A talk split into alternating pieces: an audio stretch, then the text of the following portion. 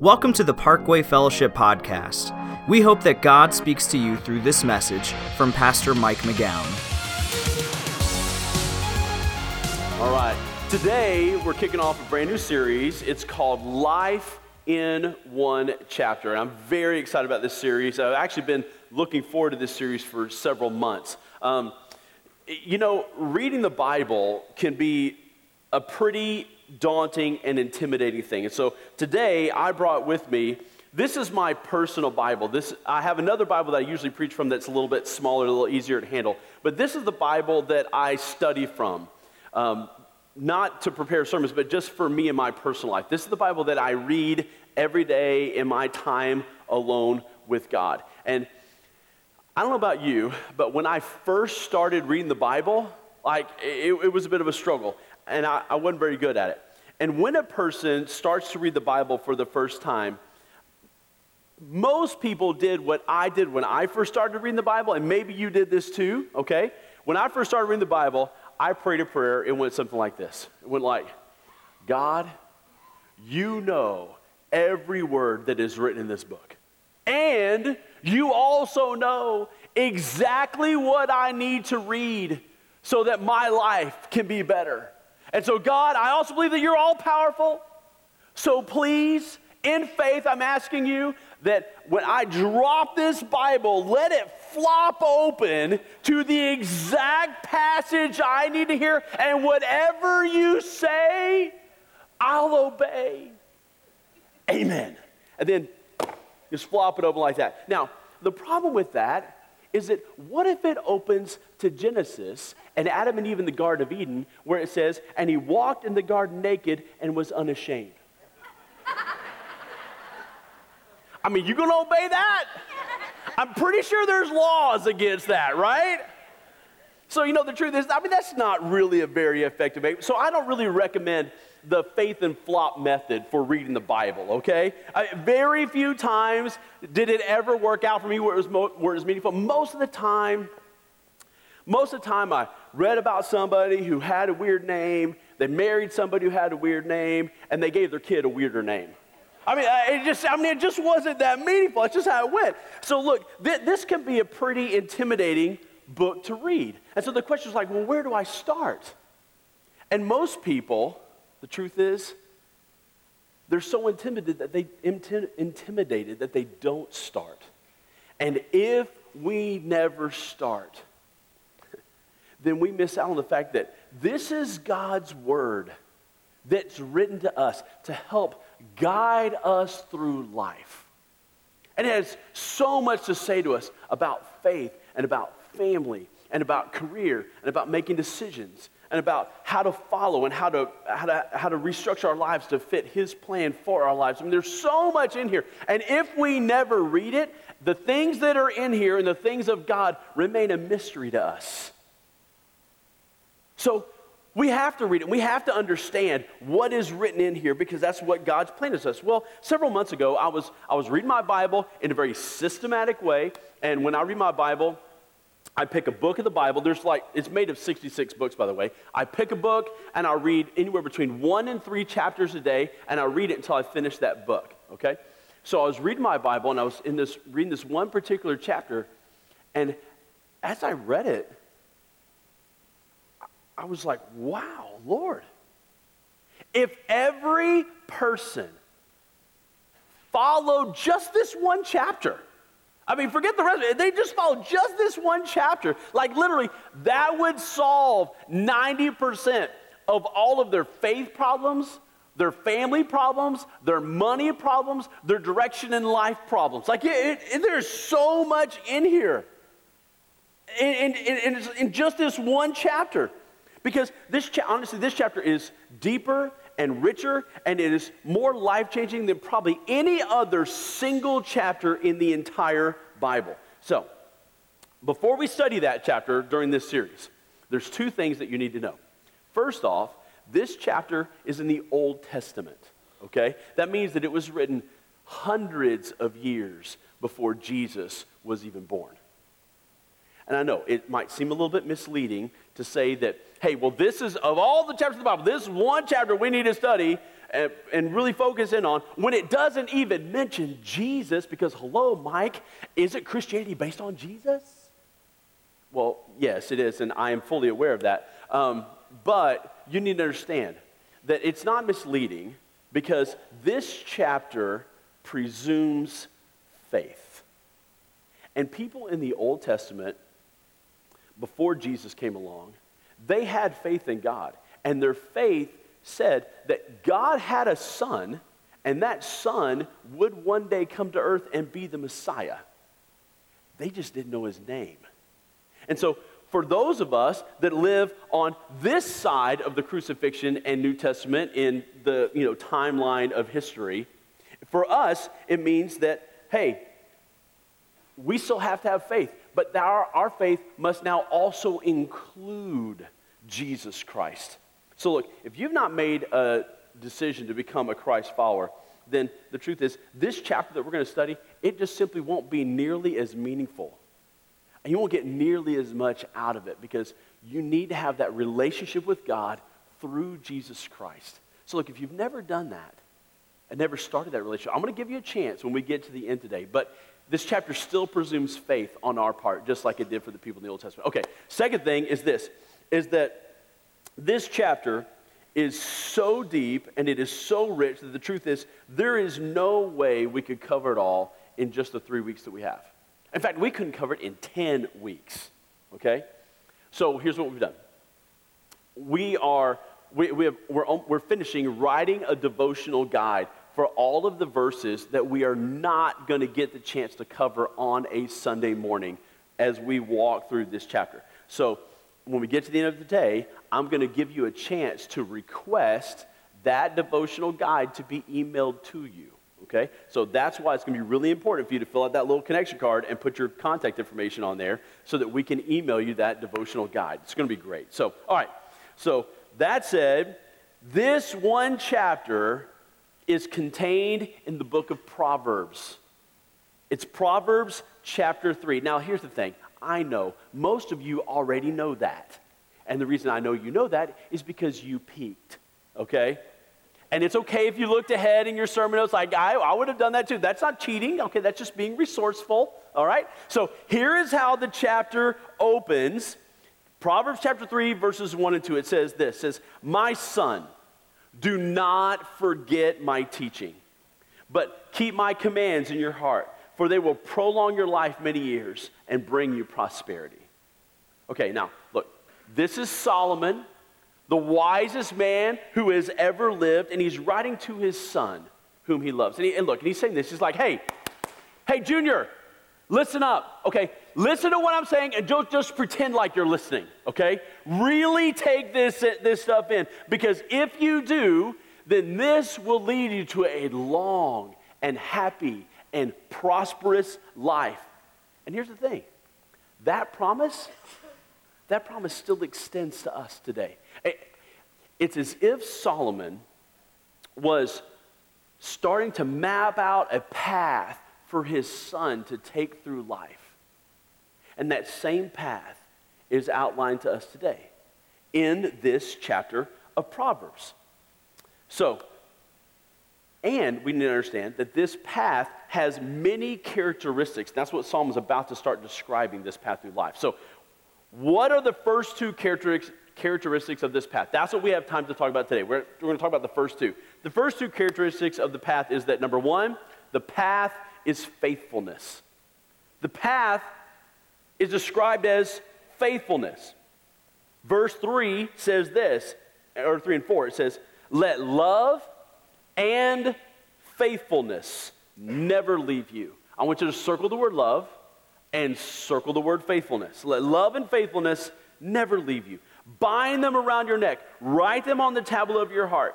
Then you will win favor and a good name in the sight of God and man. So, look, the first two things that Solomon tells his son to get rid of or that he cannot get rid of is love and faithfulness. Look, he's, he's supposed to bind them around his neck. It's, it's kind of like a collar, something that he cannot break free from. He's supposed to write them on his heart. So these are two things that are supposed to be a part of him.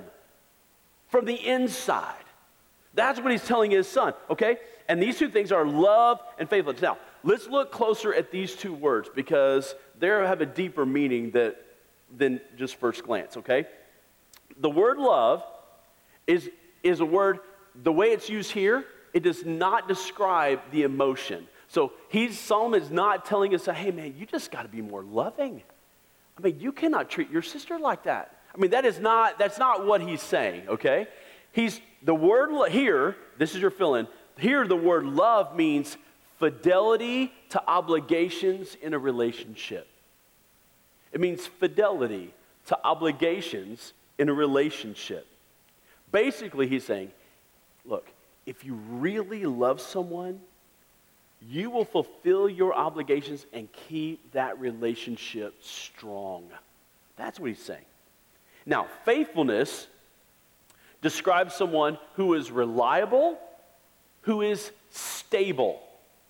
Now, that's actually fairly self explanatory, okay? But here's the thing both of these things are to be understood together, not separately. They're not two separate things, they're really understood to be together. So, to be a loving and faithful person, according to Proverbs 3, it means that you have to be faithful to fulfill the obligations of whatever relationships you are in, and you've got to be reliable to do that over the long haul.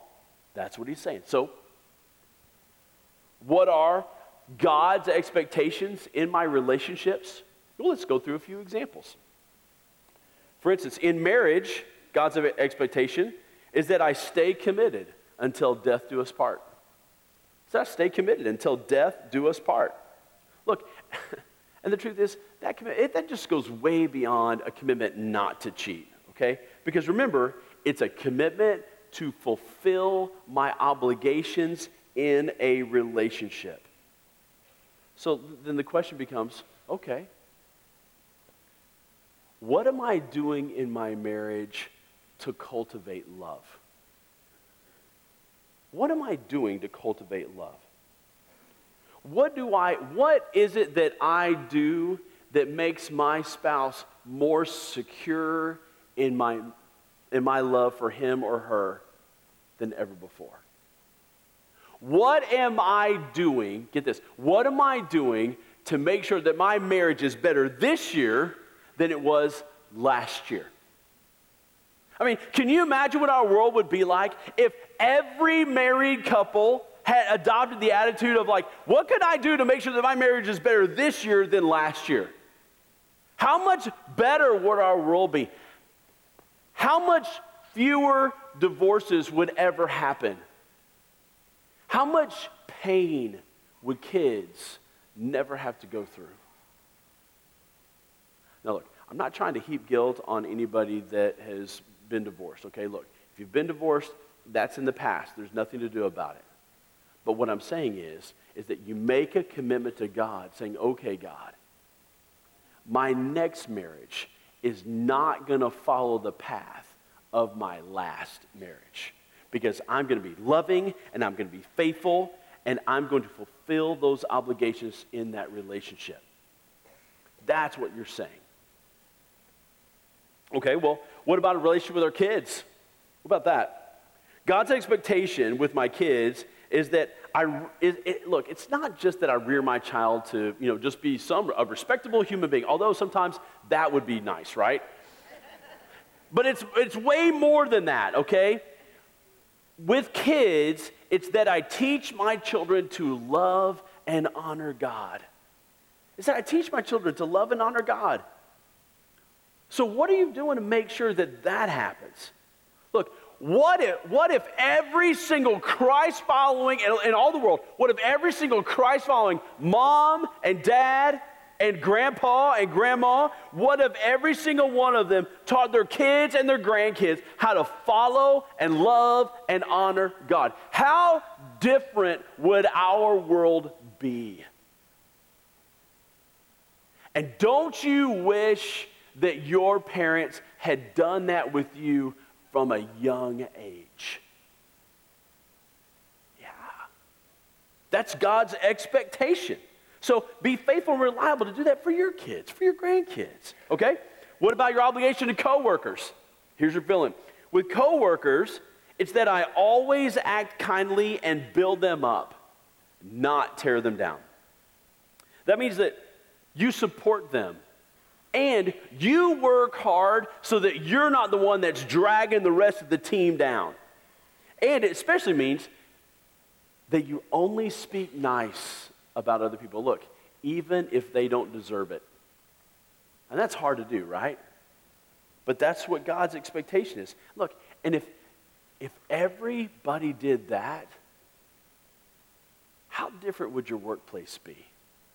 If everybody only said kind and nice things about other people, how different would your workplace be?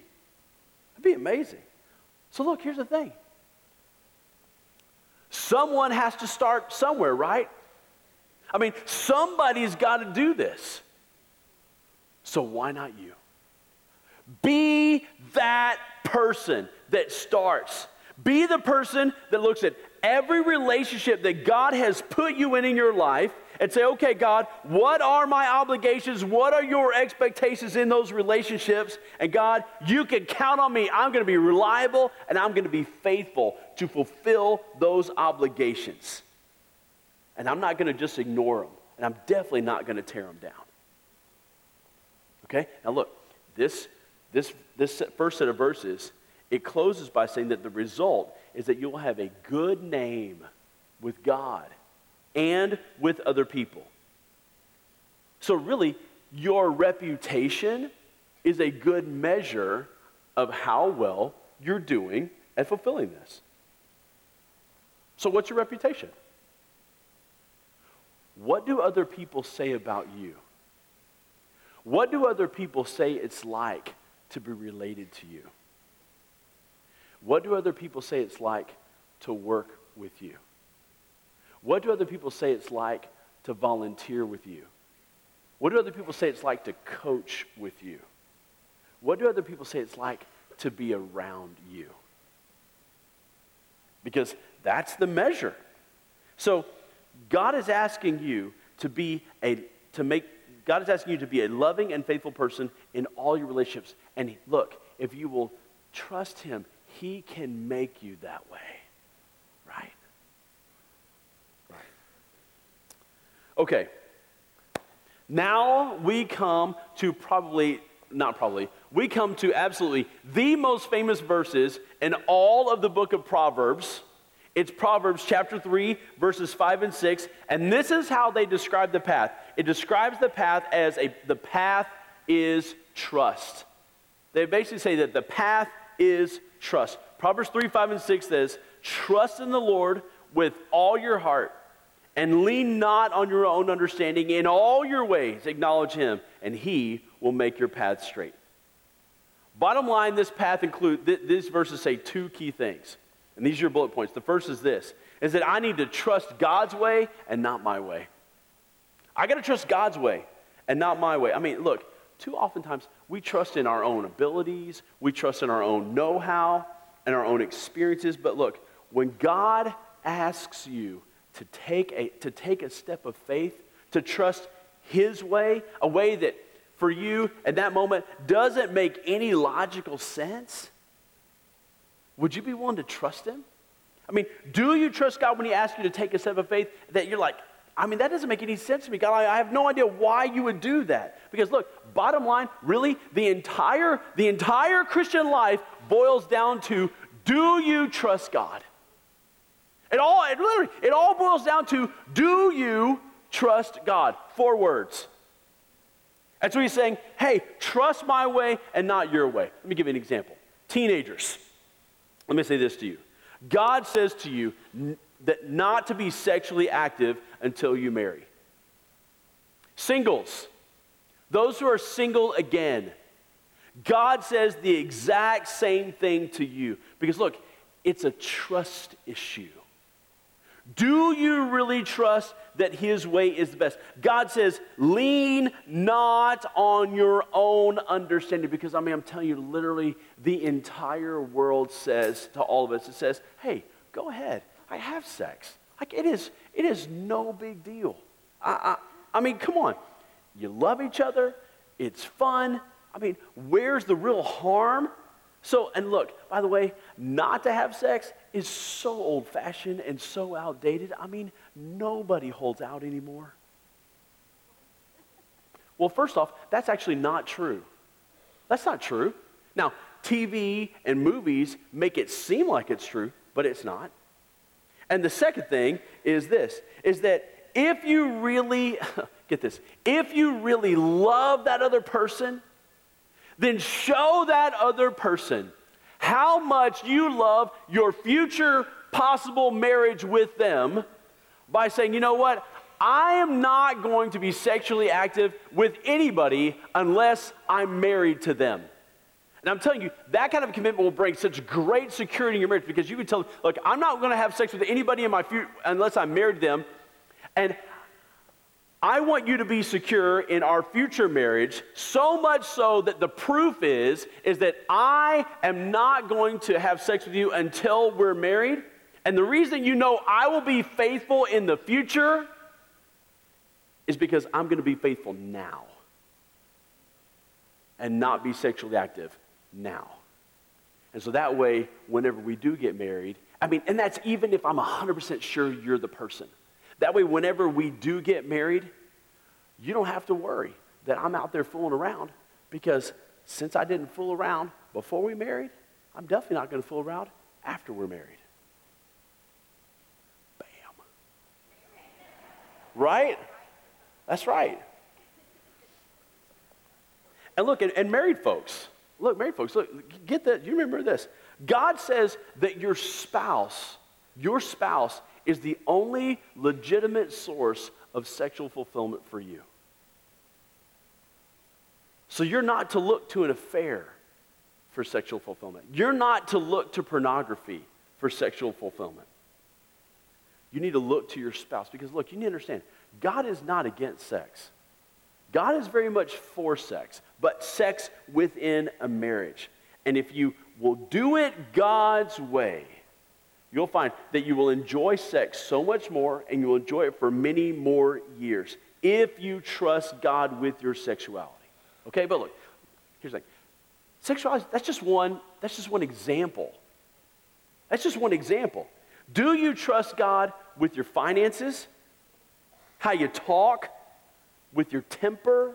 With your moral standards? With your ethical choices at work? I mean, look, bottom line, do you put your trust in the Lord and His ways? Or, or do you just tend to trust your own understanding and what you think is right? That's the question. Now, the, the verse also says the second thing. It says, the second component is that I'm to acknowledge him in all things. That's your next one. That I'm to acknowledge him in all things. Now, this is actually pretty straightforward. Basically, he's saying, hey, be open and not secretive about trusting God's ways, okay? For instance, let me say it like this. When someone asks, like, hey, why is it that you always have something nice to say about people at work. I mean, I've never heard you say anything negative or critical, uh, critical about anyone else, okay? Don't answer them, you know, well, I mean, that's just how my mama raised me. I don't say that. Because look, that is your window of opportunity to acknowledge God in all your ways. So you want to say something like, well, you know what, I got to be honest with you, I didn't used to be this way. I used to be a pretty critical person. But you know what? I believe that God is teaching me and He's showing me that I'm to build people up and I'm not supposed to tear people down. And God tells me I'm supposed to be loving and faithful in all my relationships, and that includes my relationships here at work. And so, you know what? That's why I try not to be critical. And that's why I try to be positive in all things, because I'm trying to honor God with my life and trust Him. Man, that's huge. See, that, that's acknowledging God in all your ways. Or when someone says to you, hey, you know what? Well, why, why is it that you won't let your son play on our select ball team? Please, that is an opportunity for you to say to that person, well, you know what?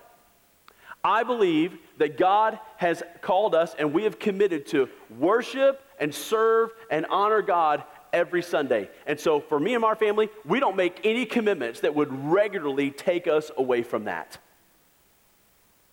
And so it has nothing to do with what we think about the select team. We think the select team is great. We just think that God is greater.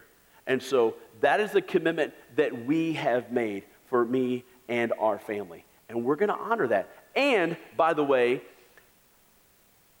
we believe that our son will learn what he gets out of church and what he will learn at church will help him in life so much more than anything he's going to learn by playing yet another ball game.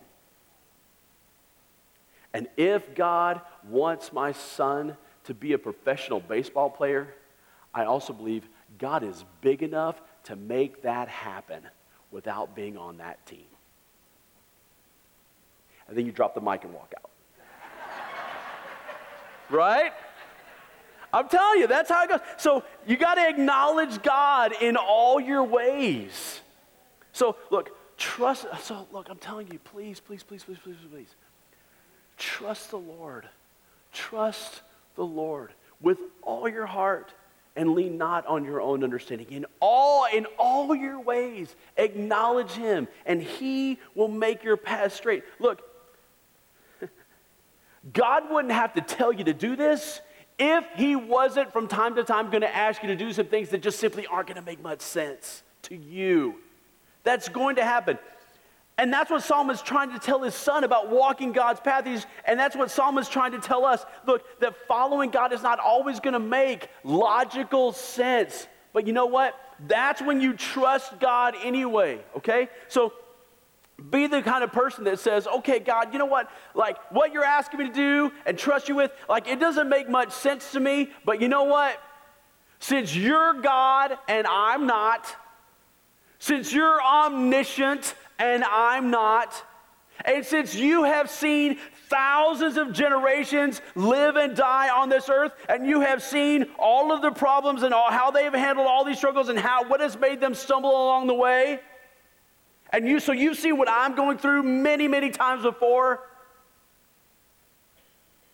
then there's an outside chance you might know what you're talking about.